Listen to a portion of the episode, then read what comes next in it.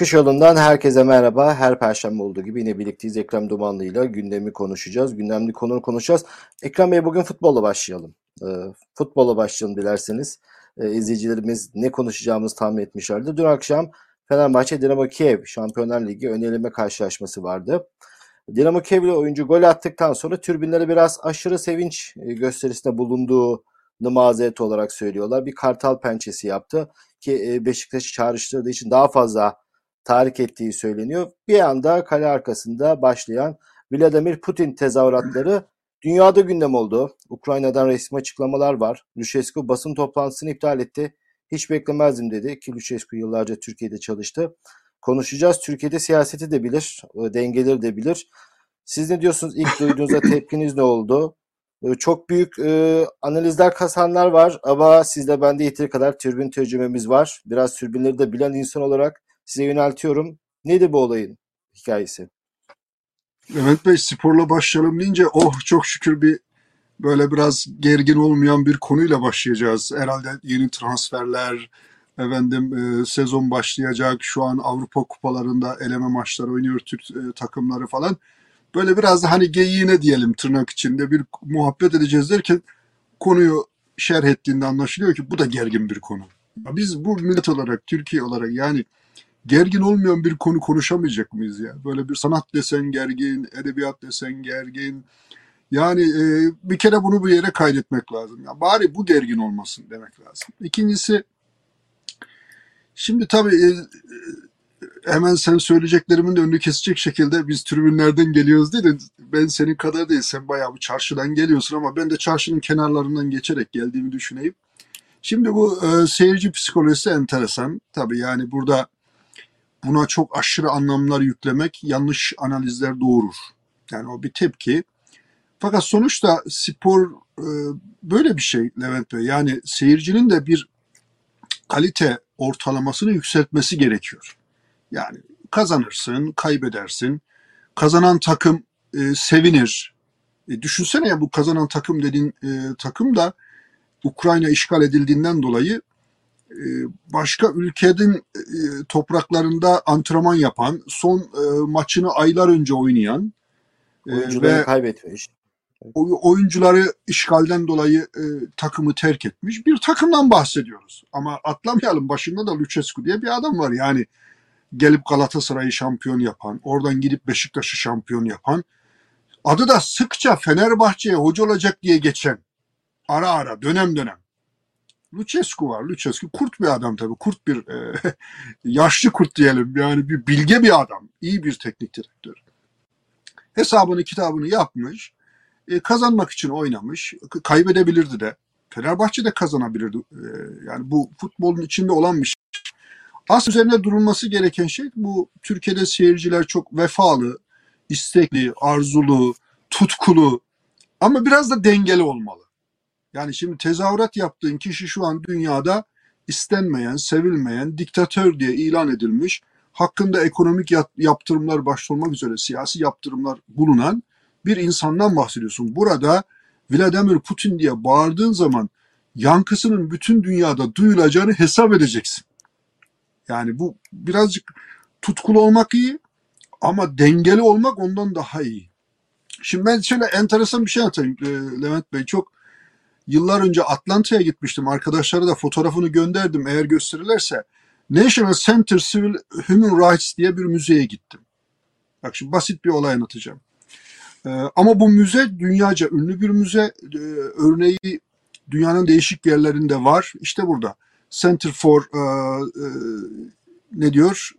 Civil, Civil Human Rights National Center. Başta bir national var. Milli e, şey üzerinde. insan hakları ve e, sivil örgütlenmeler üzerine bir e, muazzam bir müze. Atlanta'da bu müze. Şimdi bu müzeyi ben e, yıllar önce e, gezmeye gittiğimde Levent Bey böyle göreceksin. İşte burada fotoğraflarda arkadaşlar kullanmışlar.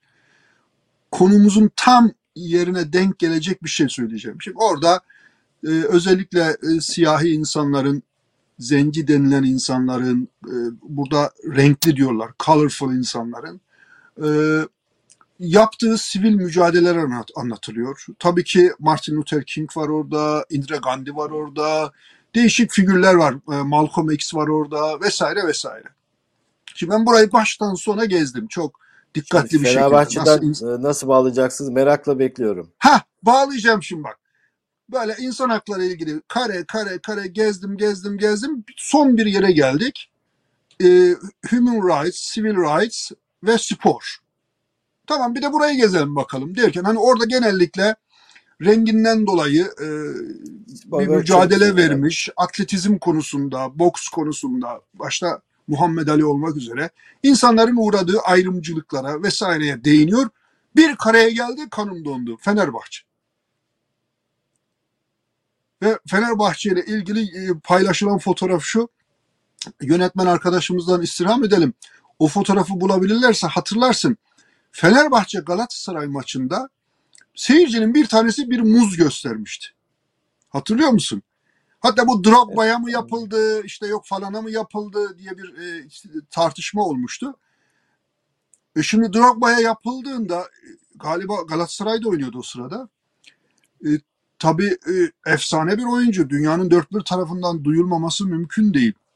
Şimdi düşünebiliyor musun? Yüzlerce kare geliyor, geliyor, geliyor, geliyor. Sonuçta Fenerbahçe stadında bir seyircinin maymun göndermesi yapmak için genelde biliyorsun böyle siyahi oyunculara bu tür göndermeler yapılıyor. Ee, ve ırkçılık olarak dünyanın her yerinde buna ırkçılık deniyor. Bir seyircinin bir e, muzu eline alarak e, yaptığı bir gösteri veya neyse sonra ben onun devamına da baktım bu sonuç nasıl olmuş bu dava e, ne olmuş yani bu sonuçta bir mahkemeye intikal etmiş bir Evet.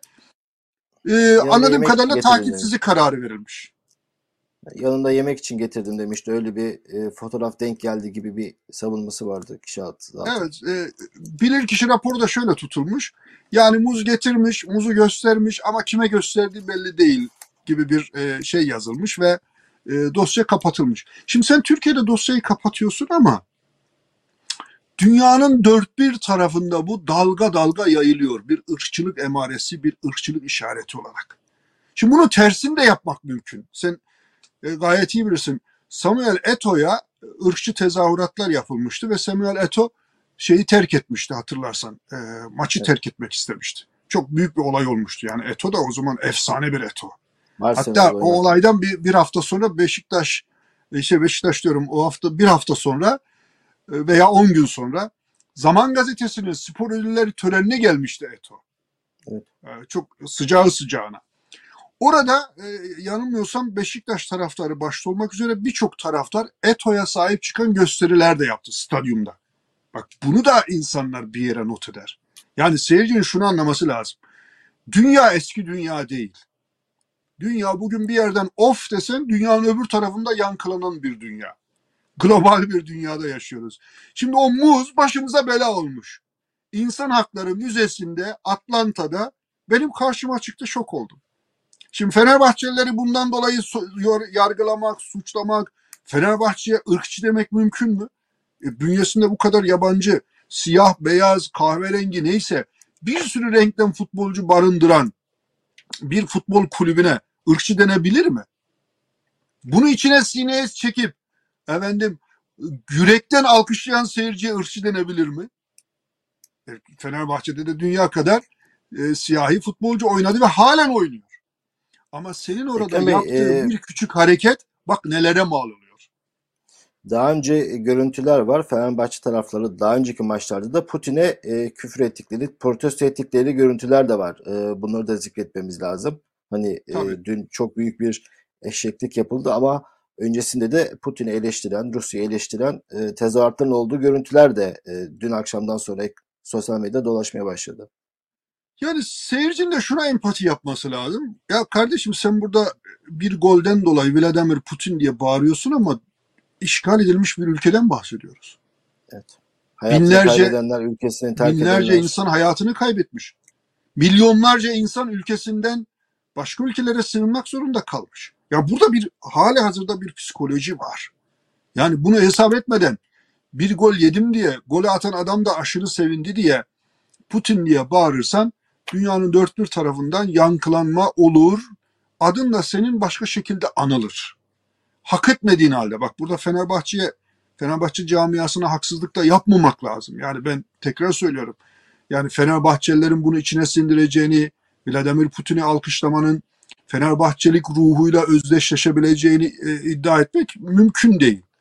E, ama bir sorumsuz adamın bir muz, muz fotoğrafını bulamadı galiba arkadaşlar. Gösterselerdi seyircilerimiz de hafızalanıyor.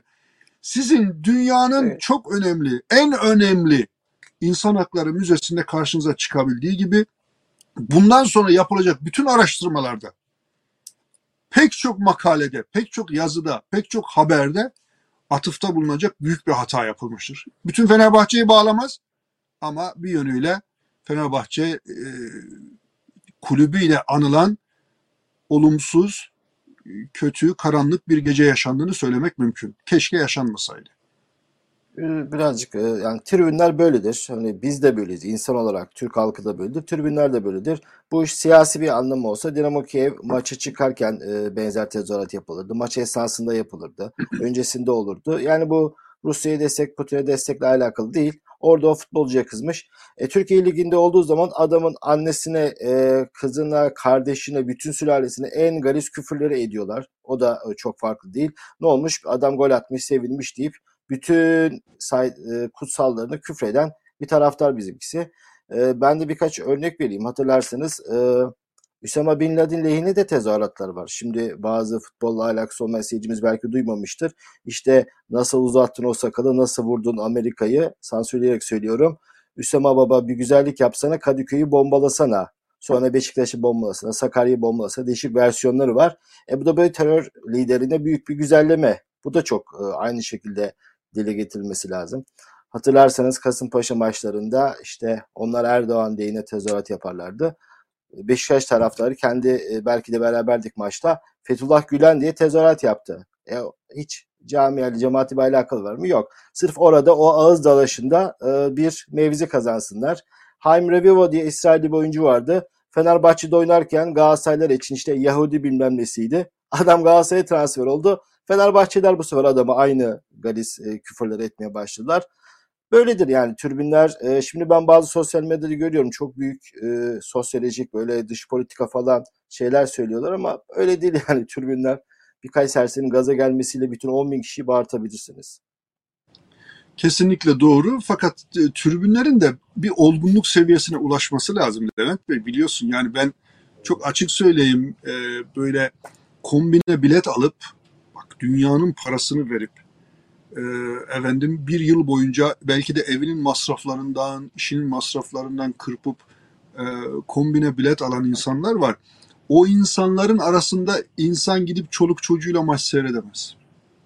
Ya artık demek ki senin bir varlığın var. Yani sen yani dişinden tırnağından koparıp da kale arkasında maç seyreden adam değilsin. Bastırmışsın parayı. Bir senelik bir koltuğu satın almışsın. iki koltuğu satın almışsın. Ailece satın almışsın. Adam oraya geliyor maçta kendini kaybediyor. Anormal şeyler yapıyor. Anormal diyorum. Yani ben kendi gözlerimle gördüm bir adamın kendi çocuğu yanında bağırışını, küfredişini. Çocuğun yüzündeki dehşeti gördüm.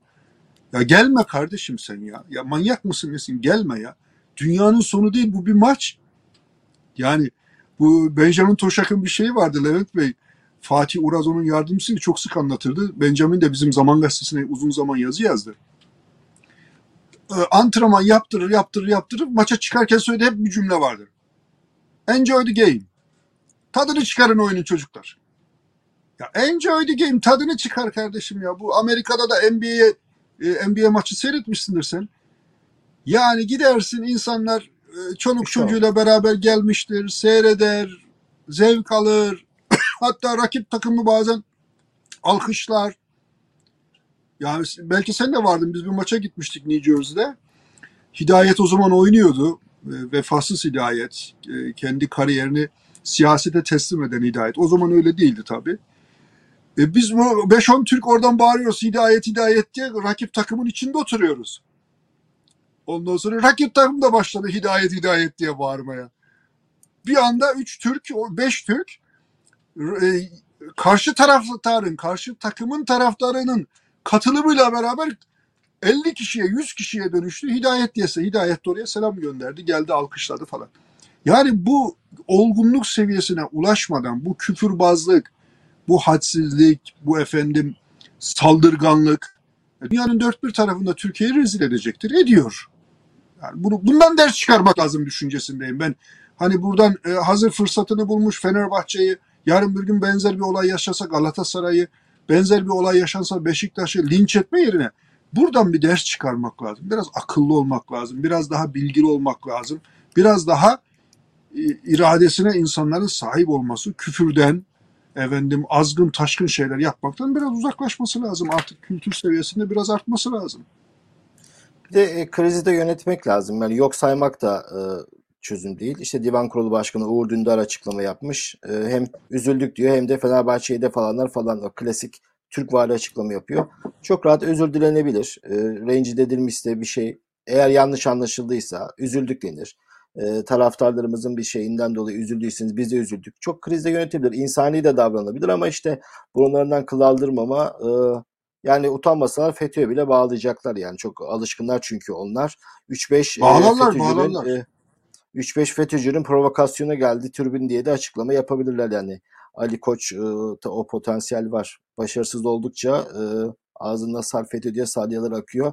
Neyse e, Putin'e devam edelim. E, madem onunla başladık.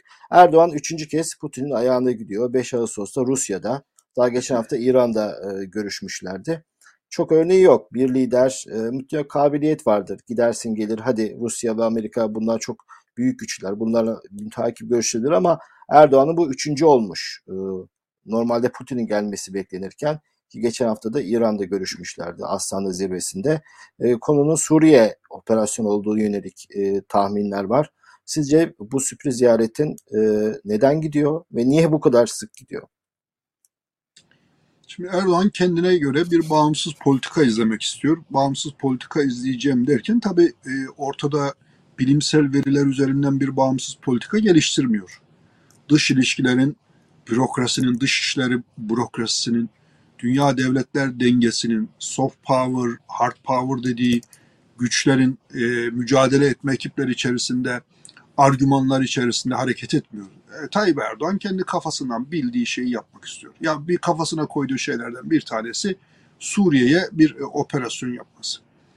E, bunun e, öyle çok da bağımsız olarak tek başına yapılması çok kolay gözükmüyor. İşte geçen haftalarda herhalde bir hafta on gün oldu.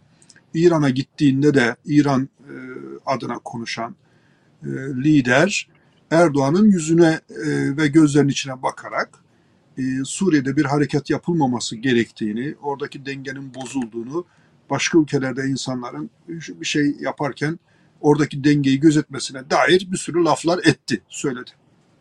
Putin ve Rusya'nın da bunda e, bu konuda tavırları aşağı yukarı belli. Amerika'da bir başka açıdan Türkiye'nin orada operasyon yapmasını istemiyor. Şimdi bu operasyonun Türkiye'ye çok büyük bir faydası olacak mı? Aslında pratikte düşünecek olursak çok da büyük bir faydası yok.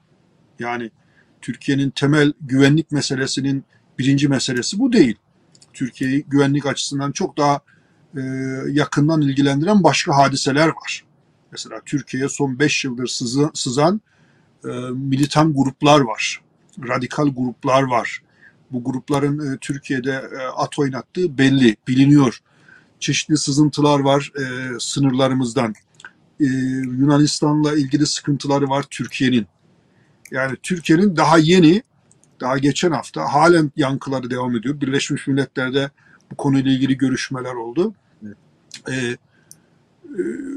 Irak'ta insanları topçu atışıyla öldürmesi kabul etmiyor ama şimdi de elimizde deliller var dedi Iraklı yetkililer. Elimizdeki delilleri sunacağız dedi. Türkiye hayır biz yapmadık diyor. Erdoğan böyle bir şeyi biz yapmayız diyor. Bunlar beylik laflar. Türkiye'nin de demesi lazım da elimizde belgeler var. PKK yaptı diyorlar. Elimizde belgeler var. İşte belgeleri bunlardır. PKK yaptı. Bak bunu söylersen uluslararası ilişkilerde bir mantığı var. Bunu söylemiyor. Demek istediğim şey şu. Türkiye kendi sınırlarında istenmeyen adam ilan edilmiş durumda. İstenmeyen devlet ilan edilmiş durumda. Buna rağmen sebebi ne olabilir? Ben iki nokta üstüne koyuyorum. İç politika iç politikaya dizayn, e, bir iç politikaya bir düzen verme, e, safları sıklaştırma, belki şehit haberleriyle milli birlik ve beraberlik duygusu vesaire gibi e, kavramlar üzerinden partiye oy devşirme, safları sıklaştırma falan filan. Bu ulusal güvenlik meselesi genellikle si siyasetçilerin sürsüz ettiği bir şey. Ama buradaki aktörler ve faktörler Türkiye'nin lehine değil Levent Bey. İster Rusya, ister Amerika, ister Suriye'nin kendi devleti. Şimdi oraya Suriye'de asker yığmaya başladı. Hatırlasın geçen haftalarda beyan ettiler. Sınırın e, Türkiye'nin operasyon yapacağı noktaya doğru e, asker yığınağı yapıyoruz diye. Şimdi bu şartlar altında Putin'e 3 defa da e, gider, 5 e, defa da gider diye düşünüyorum. İç siyaset dediniz. İç siyasetle ilintili olarak sormak istiyorum. Türkiye daha önce de Suriye operasyon yaptı. Kuzey Irak'ta da hala devam ediyor. Pençe Kilit operasyonu. Ee, insanlar malum Türkiye günde e, 5-6 tane manşet e, gündem tartıştığı için buna unutuluyor. Yani operasyonu yaptı. Eğer seçimlere daha varsa e, yine unutulacak. Çünkü ekonomik şartlar çok daha ağır basıyor. Enflasyon, e, halkın alım gücün düşmesi. Yani zamanlama olarak tahminler e, seçim öncesi böyle bir operasyon yapıp seçim öncesi iç siyaseti dizayn etme düşüncesi var. Sizce operasyon yapılmasıyla beraber bir erken seçim ihtimali de mi var? Erdoğan dedi ki geçen TRT'deki e, müsamerede Şubat-Mart gibi enflasyon düşmeye başlayacak dedi. Yani sanki e, enflasyon düşmesine göre bir seçim start tarihi verecekler gibi akla geliyor. Sizce e, seçimden önce bir operasyon yapıp ki halkın unutacağı şeye girişir mi? Yoksa Rusya ile bile Putin'le görüşüp çerçevesi çizilmiş işte girmedi demesinler diye bir operasyona mı karar verecekler? Valla seçim ister erken olsun ister vaktinde olsun bunun adına sen kaldırım taşları döşeme projesi de Levent Bey. Yani öyle bir gecede operasyon yaptık 20 tane askerimiz şehit geldi şehit oldu mu yoksa küçük küçük operasyonlarla vatandaşı psikolojik olarak hazırlama. Bak bu hainler, bu alçaklar, bu katiller, bu zalimler evlatlarımızı şehit ediyor. Bunlara haddini bildirelim deyip büyük operasyona mı hazırlama? Benim gördüğüm her iki alternatif de masada var. Seçim tarihine göre belki kaldırım taşlarının döşenmesinin zamanı ve limiti değişecek. Ama bu taşlar döşeniyor. Buna ihtiyaçları var yani ya içeride ya da dışarıda milli birlik ve beraberlik diye tırnak içinde ifade edeceğim bir e, birliktelik oluşturacak, safları sıklaştıracak. Ya boş ver tamam e, ekonomik sıkıntı yaşıyor olabilirsin. E, dükkanın iflas etmiş olabilir. Dükkanı açarken Devletimiz efendim her ki memleketimiz var olsun, devletimiz var olsun. Yarın gene dükkan açarsın. Yarın gene e, efendim enflasyonu yeneriz, e, mal mülk edinirsin tarzında insanlara telkinde bulunacak. Aman şimdiki bu hayati konuyu aşalım sonra bakarız diyebilecek bir senaryo üzerinde uzun vadeli kısa vadeli yani erken seçim veya zamanında seçime göre hazırlık yapıldığını ve bu hazırlık aşaması içerisinde e, yurt dışı askeri operasyonların var olduğunu düşünüyorum ben. Yani yani şöyle düşünme. Seçime böyle ramak kala yapacaklar. O zaman da e, insanlar şunu diyebilir. Ya nereden çıktı seçime bu kadar kalın? Şimdi ellerinde bir malzeme var kardeşim. Ta aylardır biz bir mücadele veriyoruz yani. Bak işte şu kadar askerimizi kaybettik 3 ay içerisinde, 5 ay içerisinde.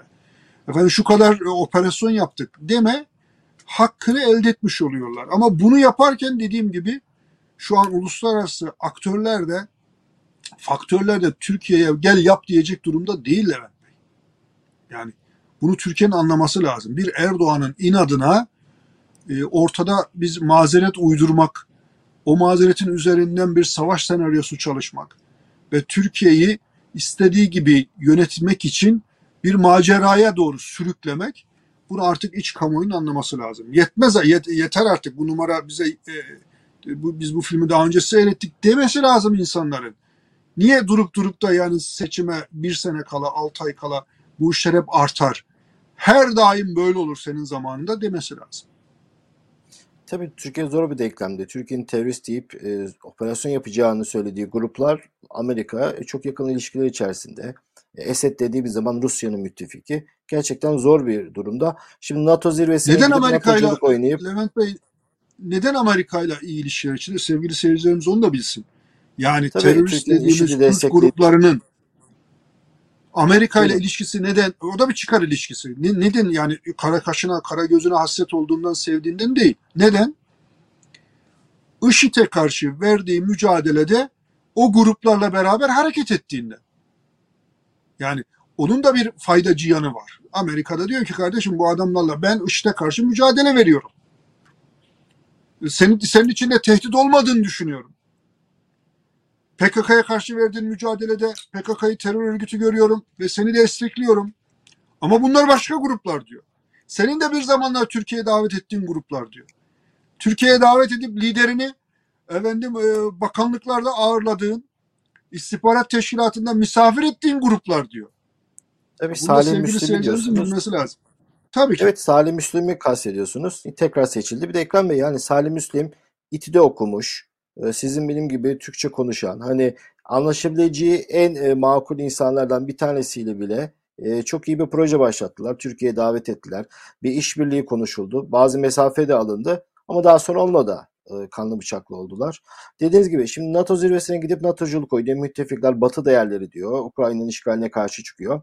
Astana zirvesine gidiyor. Bu sefer e, Batı aleyhtarı kararlar alınıyor. Amerika askerleri Suriye'den derhal çekilmelidir bildirisini imza atıyor. Yani e, bu o kadar kolay değil. Yani çok güçlü olursunuz. Yeraltı kaynaklarınız olur, ekonomik gücünüz olur, silah, teknoloji gücünüz olur. Bunu bir süre sürdürebilirsiniz ama e, bunlara sahip olmayan bir ülke bu denge denge politikası bile değil bu.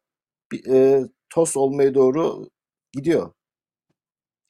Yani kaldı ki şu an medet umduğun Rusya'nın senin hakkında, Putin'in senin hakkında düşünceleri de belli.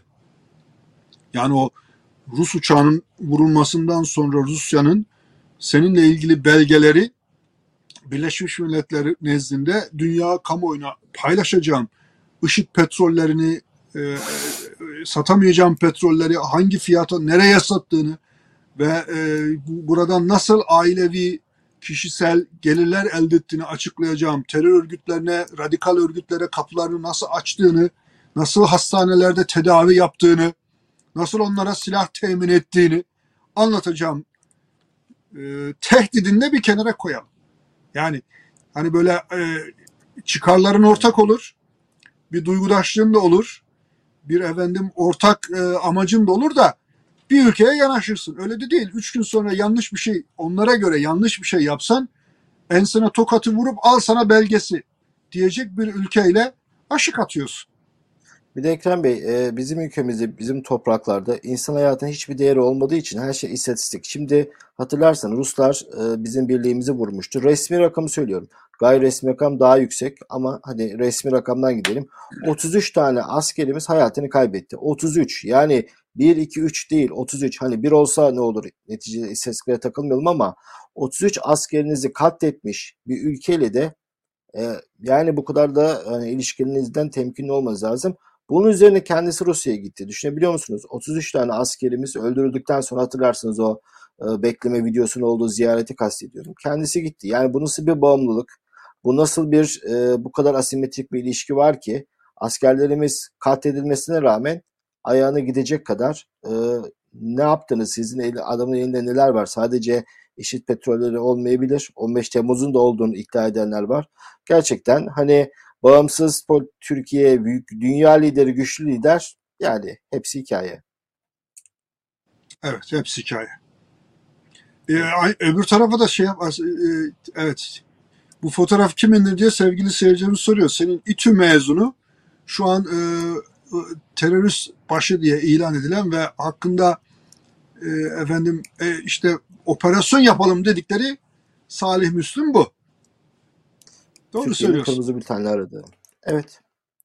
Bakalım 5 Ağustos'ta bir Rusya'ya gitsin. Tekrar e, kulislere birçok bilgi sızar konuşuruz. Biz e, bizim Rusçulara, bizim e, Ergenekonculara dönelim isterseniz. Bu Levent Göktaş hayatımızda sağlamdan girdi. Bir, bu adamı da bir yere park edemiyorlar. E, herkes başına salmaya çalışıyor. Bir zamanlar pohpolladıkları posterlerini astıkladı. O böyle pala bıyıklarıyla neredeyse e, profil fotoğrafları yaptıkları adam Hablimitoğlu cinayetinin e, planlayıcılarından ve etkin e, organizatörlerden biri olduğu ortaya çıktıkça, bu iddia kuvvetlendikçe ki bir de Sedat Peker e, buna küfredince bunun e, şey sıcak patates gibi ellerine atmaya çalışıyorlar. Ee, en son hiç cemaat atacaklar herhalde onu görünüyor. En e, şey her şeyi attıkları, günahlarını temizlemeye çalıştıkları e, cemaate atacaklar herhalde. Bu Levent Göktaş hadisesini öncelikle e, nasıl görüyorsunuz, nasıl yorumluyorsunuz? Onunla başlayalım. Ayrıntılı sorularım var. Levent Göktaş olayını ben e, hep ÖKK diye açıklıyorum Levent Bey. Bak Türkiye ÖKK'yı çözmedikçe Türkiye'deki hiçbir faili meçhul cinayet Bu çözülemez. ÖKK e, sizin özellikle sizin e, zamanınızda ÖKK öğrencilerle alakalı çok şeydir. Öğretmenler kurulu kararıyla sınıf geçme şeyi vardır ÖKK. İzleyicimiz belki nostalji yapmışlardır. Öküz kalıyordu kurtardık diye de bir e, şeyi vardır, onun latifesi vardır.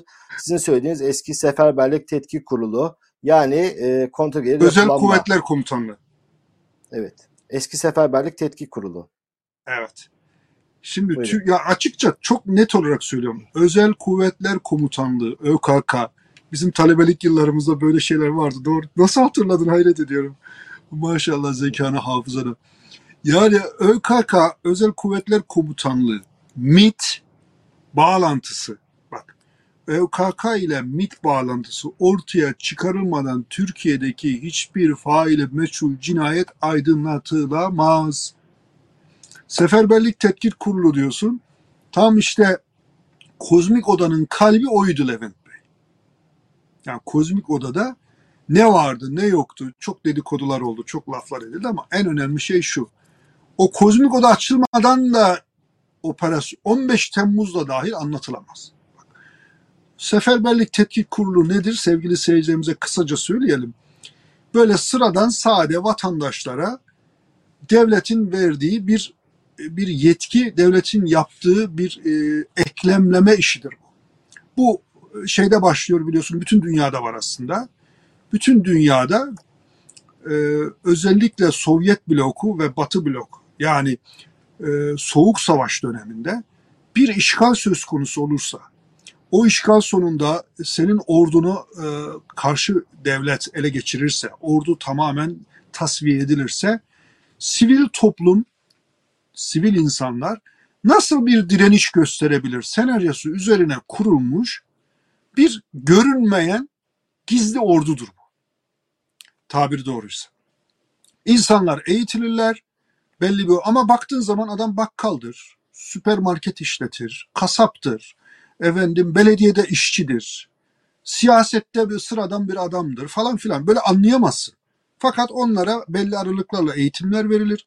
Bunların silahları gizlidir, toprak altındadır, başka bir yerdedir. Eğer ülke işgal edilir de ordu iş yapamaz hale gelirse sivil toplum ne yapmalıdır? Felsefesi üzerinden kurulmuş yapılardır bunlar.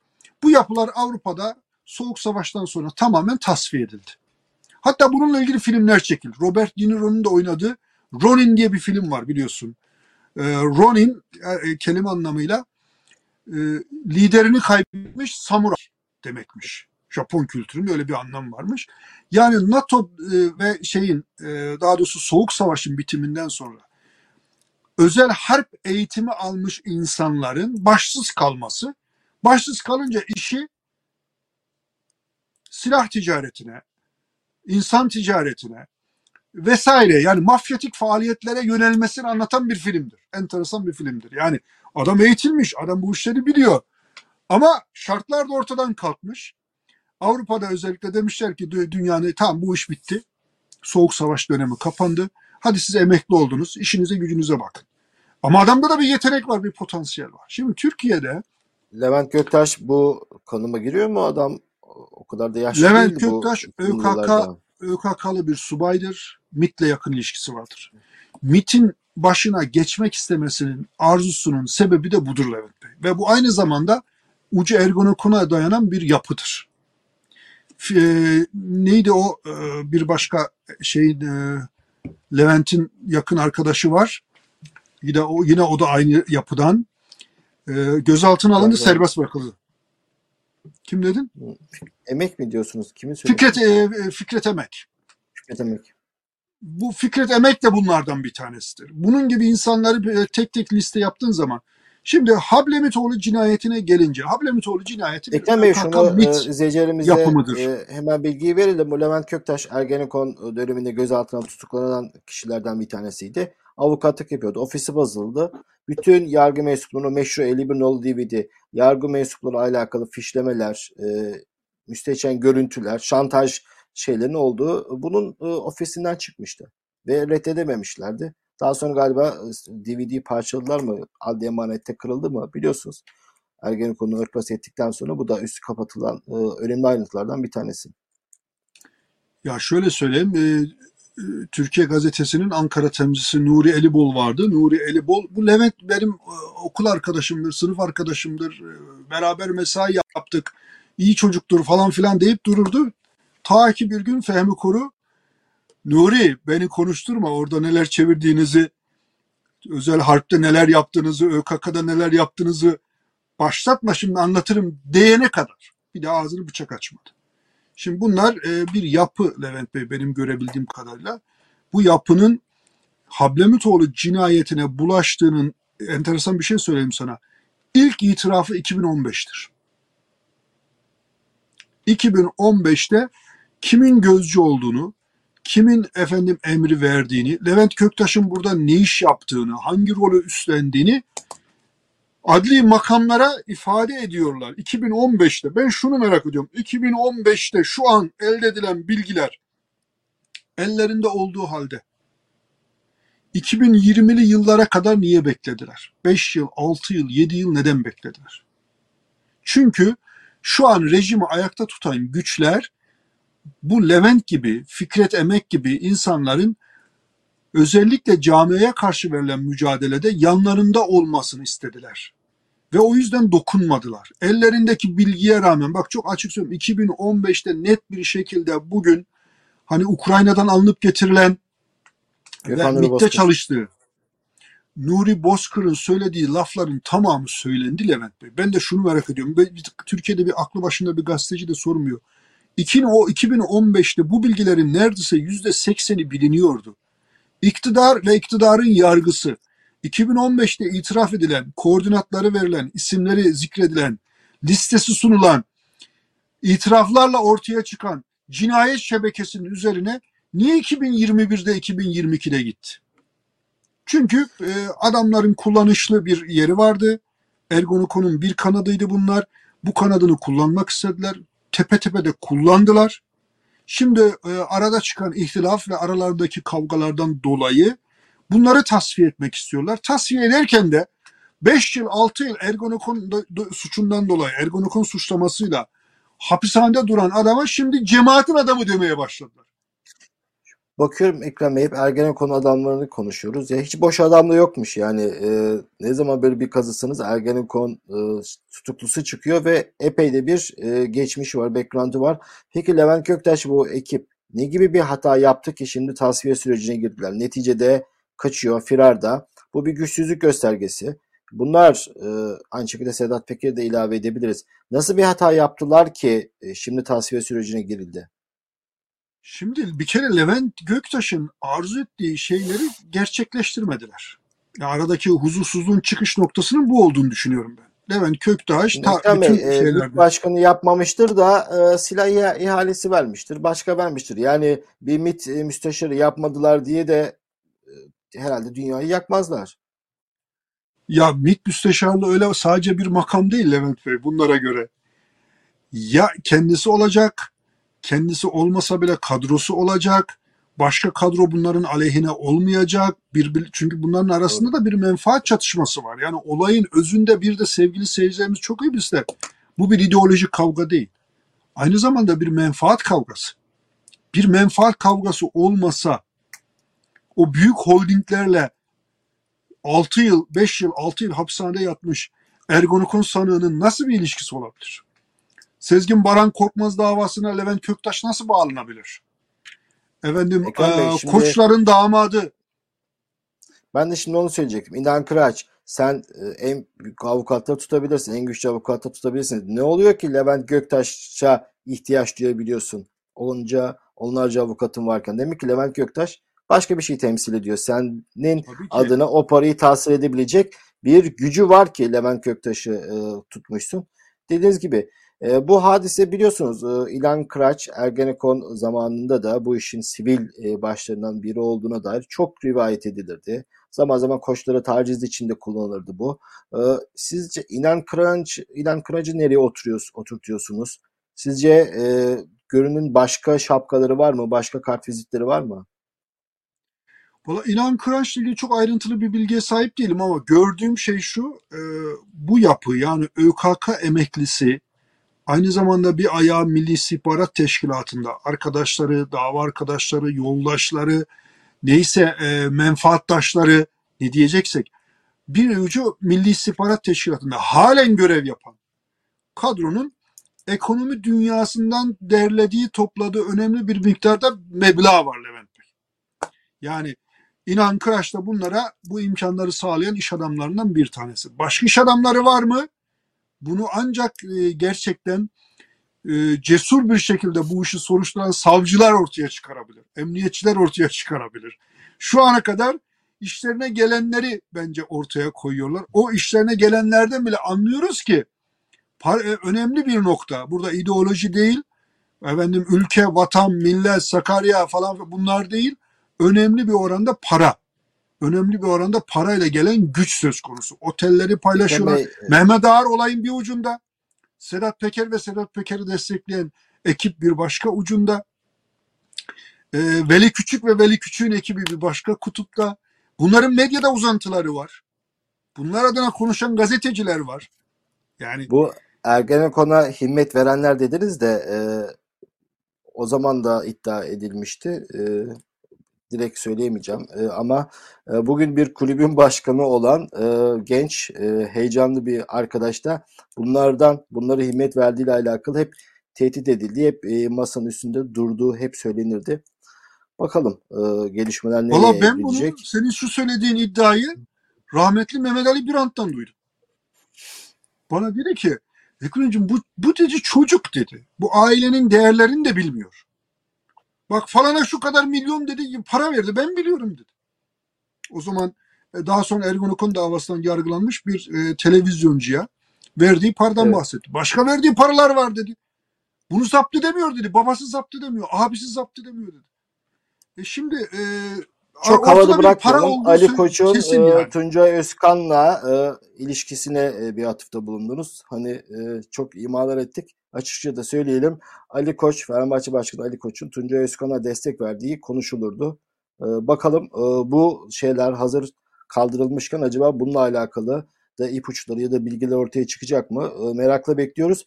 Bu işlerde e, herkes e, pişman. E, savunduğu adamlar katil çıkıyor o azmettiren çıkıyor, silah kaçakçısı çıkıyor, silah tüccarı çıkıyor, avukatlar. Biz ne yapalım en iyisi bunları tekrar cemaate gönderelim gibi bir çaba var. Şimdi Ekrem Bey, Hablemitoğlu cinayetiyle alakalı Hablemitoğlu işte cemaat aleyhine konuşmalar yapardı, televizyon programlarına katılırdı. Eyvallah. Hani bunu dile getirebilirsiniz ama bunun cemaatin öldürülmesiyle alakalı hükümetin o salak e, gazeteciler var ya MİT'e angaje, özel istihbarat diye geçiyor. Onların yaptığı saçma sapan haberleri eğer argüman olarak kullanıyorsanız ve bir de hani muhalifseniz gerçekten yazıklar olsun. İşte o, o kadar da kaliteli insan değilmişsiniz. Şimdi cemaate bir ihtimal diyelim ki konuşabilirsin. Ama somut iddialara değindirmen lazım. Eğer çok şerefli bir insansan Hablimitoğlu ilk defa neyle gündeme geldi? Alman vakıfları hatırlarsınız. Ben Hablimitoğlu'nu Alman vakıfları üzerinden tanıdım. Cemaat muhalifliği üzerinden değil. Eğer şerefli bir insansan ihtimalleri sayarken bir de Alman ihtimalini de koyarsın. Reddedersin ya böyle şey olur mu dersin ama şerefli bir insansan bunu da sayarsın öyle değil mi? Yani eğer ihtimalleri sayıyorsanız bu cinayeti kim azmettirebilir, kim yaptırabilir derseniz eğer bunları sayarsan ben bununla ilgili diğer analizlerine de değer veririm ama e, daha da ağır konuşmayacağım. E, çok yok, e, farklı şeyler söyleyebilirim. Bu cemaate yapıştırmaya çalışıyorlar tutar mı? Ya cemaatle ilgili kurdukları e, kurguda bir tuhaflık var. Niye cemaat öldürmüş olabiliyorsun? Bir, Türkiye'de cemaatin aleyhine gazetecilik yapan, kitap yazan, akademisyenlik yapan bir tek Hablemitoğlu mu vardı? Ya niye? Ya ondan daha acı yazanlar vardı. Yani cemaatin böyle bir e, şeyi olsa, bir geleneği olsa, benim aleyhime yazı yazıyor, bunu halledin. e, Hikmet Çetin Hikmet Çetin Kaya'dan başlaması lazımdı yani. E, Hikmet Bey daha hiç kimse yazmazken yazardı. Yani Ruşen Mert bir e, Mert bir insan çıktı hatırlarsanız. E, bunlar aleyhinde yazabilecek her şeyi ben yazdım ama te örgütü e, diyemem demişti hatırlarsanız. Böyle bir açıklaması vardı. Ben de hatırlıyorum geçmişte bugün hani Hikmet Çetinkaya insanların aklına gelir ama Necip Hablemitoğlu'nun akla geleceğini hiç ihtimal bile vermiyorum. Yani 100 tane kişiyi Kesinlikle. çevirseniz cemaat geçmişi gerçekten e, disiplin bir şekilde cemaat geçmişi olan Hablemitoğlu akla bile gelmez. Valla ben sana bir şey söyleyeyim. Bir gazeteci ismini söylemeyeceğim. Beni zorlama. Ee, Türkiye bir ara şey halihazırda yeniden popüler popülaritesini kazandı ama 2-3 sene ortadan kaybolan bir gazeteci kaçtı yurt dışına kaçtı bir ara. Kaçarken daha ortada hiçbir şey yok. 15 Temmuz falan filan yok. Bir meslektaşımıza söylediği şey şu. Valla ben cemaatin aleyhine çok şey yazdım, çok şey söyledim. Bir kötülük görmedim. Sokakta bir tokat, sokakta bir laf atma, bir aşağılama, bir küçük düşürme, bir itiraz. Varsa adamın itirazı.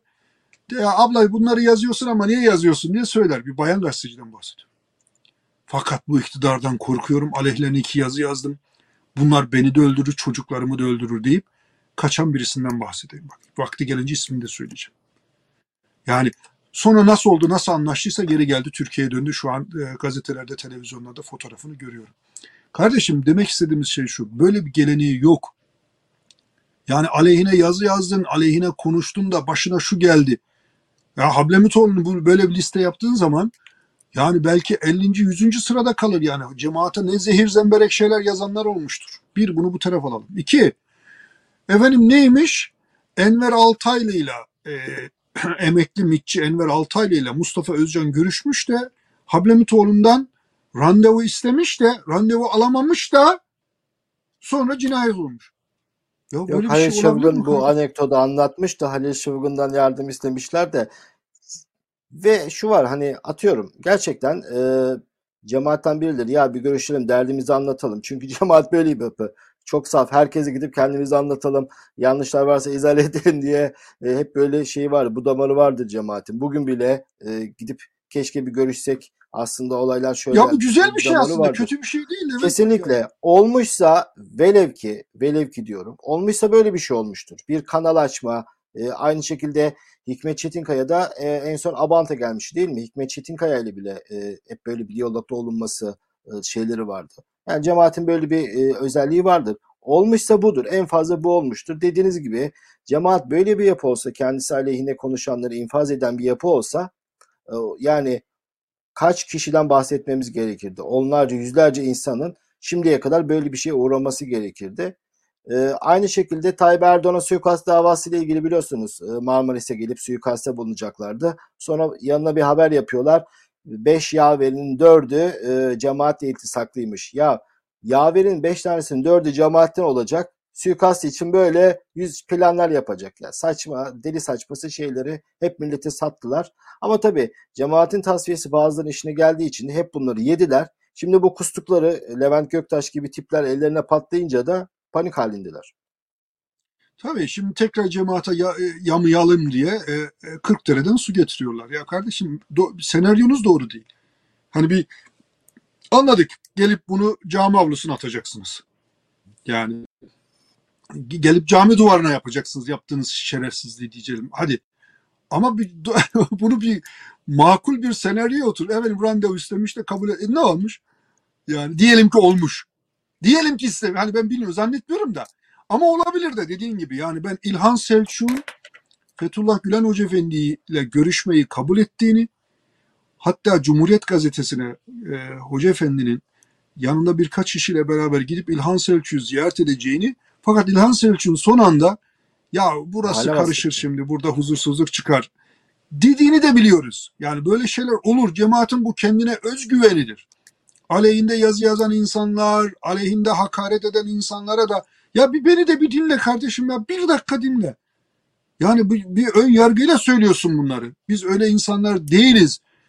Bu bir e, bu bir tabir doğruysa bir özgüvendir. İnsanın kendi yaptığı işten emin olmasıdır. Bir cesarettir yani. Efendim Ekrem bir doğru kabul etmemiş benim sonra e, geldiğim nokta e, kabul eder misiniz? Bazılarıyla muhabbet edilir, bazılarıyla mücadele edilir. Herkesle muhabbet edilmez, herkesle mücadele edilmez. Biraz e, dengeli.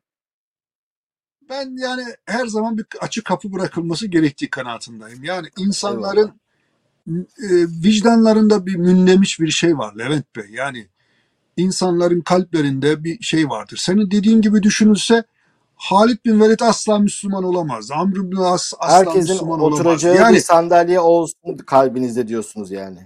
tamam tabii ki ben diyorum ki hayır şöyle e, Bediüzzaman Hazretleri'nin çok güzel benzetmeleri var. Diyor ki yani bir insanın e, dokuz tane hatası olsa bir tane yanlış güzelliği olsa o bir güzellik uğruna dokuz hata sineye çekilir.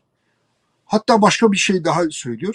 Bir gemide dokuz tane e, cani olsa, bir tane masum olsa, o masumun hatırına o gemi batırılamaz diyor. Ey nur talebeleri, yani aklınızı mı kaybettiniz, kulağınızı mı kay, sağır mı oldunuz? Üstadınızdan bu kadar muazzam sözleri nasıl unuttunuz diye size bir parantez açıp söyleyelim, sitem ederim. Ya kardeşim, her insanın e, kalbinde mündemiş bir e, vicdan vardır. Yani en kaba katilde bile vardır. Şimdi insanın vazifesi o içindeki mündemiş şeyi bir gün bir bam teline dokunulabilir. Belli olmaz bunlar. Yani Hazreti Hamza'yı şehit eden insana Hazreti Peygamber üç defa mektup yazıyor Levent Bey. Gel bir konuşalım. Ayet yazıyor gönderiyor. Bu ayet beni kapsamıyor diyor. Bir ayet daha yazıp gönderiyor. Bu ayet beni kapsamıyor. Sonra ayet geliyor. O zaman imana geliyor. Ama diyor ki seni gördükçe Hamza'yı hatırlıyorum. Biraz biraz uzakta dur diyor. Ama kabul ediyor. Ben şimdi bunu ha, iman iman küfür gibi düşünmeyelim. Tamam. Yani ama her insanın bir ön yargı mahkum olabileceğini biz kendimiz için de aynı şeyi düşünüyorum. Ya belki de bazı insanlarla ilgili ön yargımızdan dolayı bazı gerçekleri göremiyor olabiliriz. Kaliteli insan, entelektüel insan hayata değişik pencerelerden bakabilen insandır. Bir de böyle bakalım, bir de böyle bakalım, bir de böyle yaklaşalım.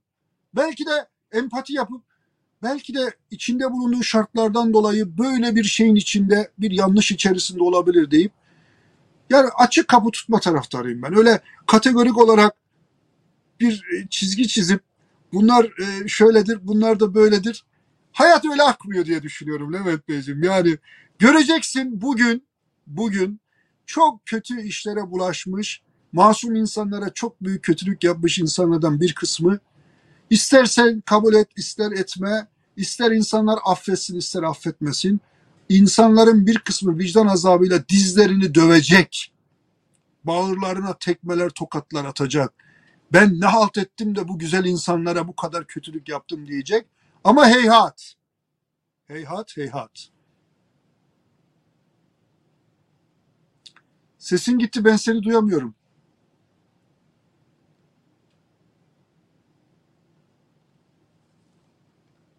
Ben e, hiç duyamıyorum Levent Bey seni. Evet, e, mikrofonumu kapatmışım kusura bakmayın.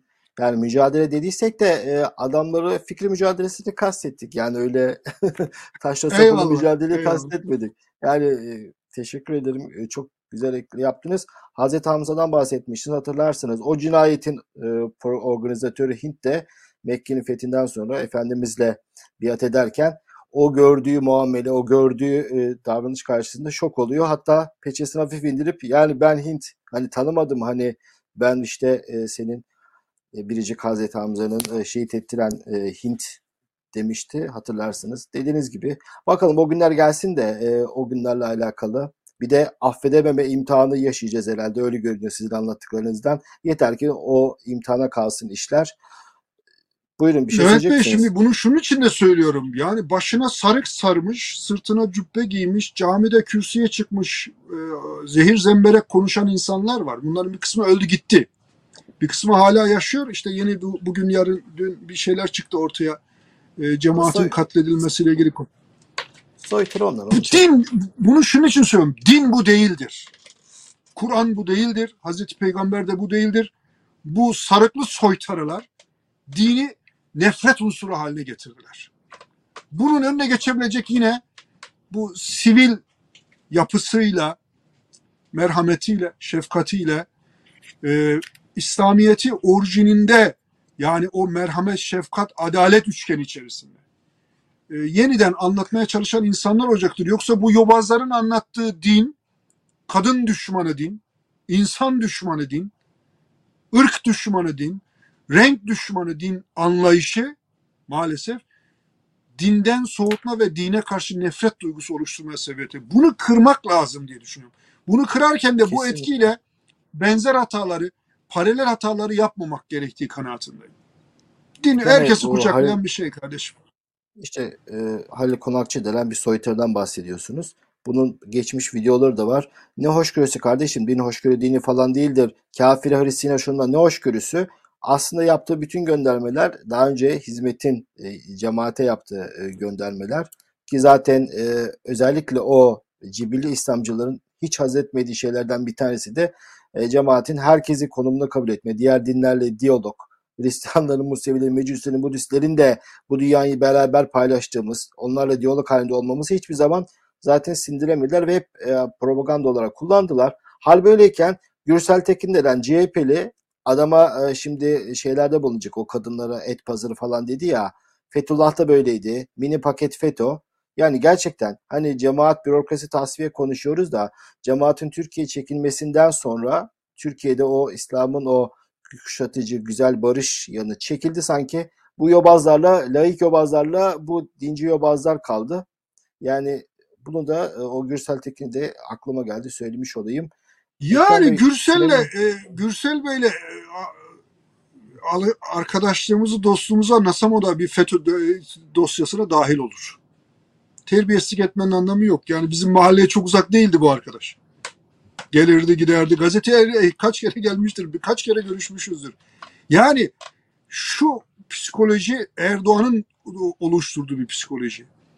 Öyle cemaatin aleyhine şeyler söylendi. Öyle hadsiz, öyle insafsız, öyle vicdansız, öyle ahlaksız şeyler söylendi ki insanlar kendilerine meşruiyet kazanmak için önce dönüp Erdoğan'ın yanında durup cemaatin aleyhine konuşmayı bir şey zannediyor.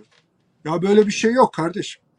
Böyle bir şey yok. Bu yalanları, iftiralara ortak olursan o zaman sana sorarım biz arkadaş biz beraber oturduk konuştuk neler konuştuğumuzu konuşalım mı yani? Ya bir ortak bir değer vardı yani bir demokrasi değeri vardı. Cemaat bir partinin bir kolu değildi. Hiçbir zaman olmadı. Olmadığı için de hazmedilemedi. Ama her Şimdi partinin de insana kapısı açıktı. Şimdi bu kısmı kesip Gürsel Tekin'in FETÖ bağlantıları diye e, dolaşımı sokarlar. Çok hararetli izleyicilerimiz var. Hem O dolaşıma sokanlarla memuru ilgili de bazı şeyler söylerim Levent Bey. Yani insan hem Ya kardeşim demek istediğim şey şu. Gürsel Bey cemaatin bir parçası demiyorum ama eğer olaylara böyle yaklaşırsanız cemaatin yanından geçmiş, köşesinden geçmiş, efendim e, beraber oturmuş, konuşmuş. Hangi AKP'li bundan mü- müstanidir? Hangi CHP'li bundan müstanidir? Yok canım e, latife yapıyorum. Bu pelikan piçleriyle mitin itlerini kastediyorum. Neyse Ekrem Bey e, çok uzadık. Liyakatsızlara süre kaldı mı kalmadı ama sorup bitireceğim sizin cevabınıza veda edelim. Davutoğlu Babacan'a sizin liyakatınız yoktu. Bir irade getirdi yani ben getirdim sizi dedi. E, onunla alakalı görüşlerinizi alayım. Kendisine e, yolunu ayıran, biat etmeyen herkese e, bir şekilde küfrediyor. Konuşurken de yüz ifadesinde de böyle bir pisliklerden bahseder gibi bahsetmişti Erdoğan TRT'de. Babacan ve Davutoğlu güzel cevaplar verdi. Babacan dedi madem biz bir hiçtik her şeyi sen yaptın hadi bakalım düşür enflasyonu görelim dedi. Davutoğlu biraz daha işte kafa ütüleyen cevaplar verdi. Sizin e, yorumunuzla veda edelim. Ben şimdi bunu okuyunca aklıma ne geldi Levent Bey? Sen şimdi bakan ol. Halihazırda bakan ol. Tabii tabii. Ne diyor sana? Ben diyor geçmişte hiçim başbakan diyor. yaptığım adam liyakatıyla olmadı. Ben seçtim. Geçmişte ekonomi bakanlığı yapmış, dışişleri bakanlığı yapmış bu adam. O aslında layık değildi ben seçtim. Bir kibir. Tepeden tırnağa bir kibir. Ve Ben, ben, ben, suç. ben. Ya bu nedir kardeşim? Sen kimsin? Senin nasıl bir meziyetin var ya? Ortak akıl yoksa hiç kimsenin hiçbir değeri yok. Şimdi bu bir. İkincisi ben en çok şeye güldüm.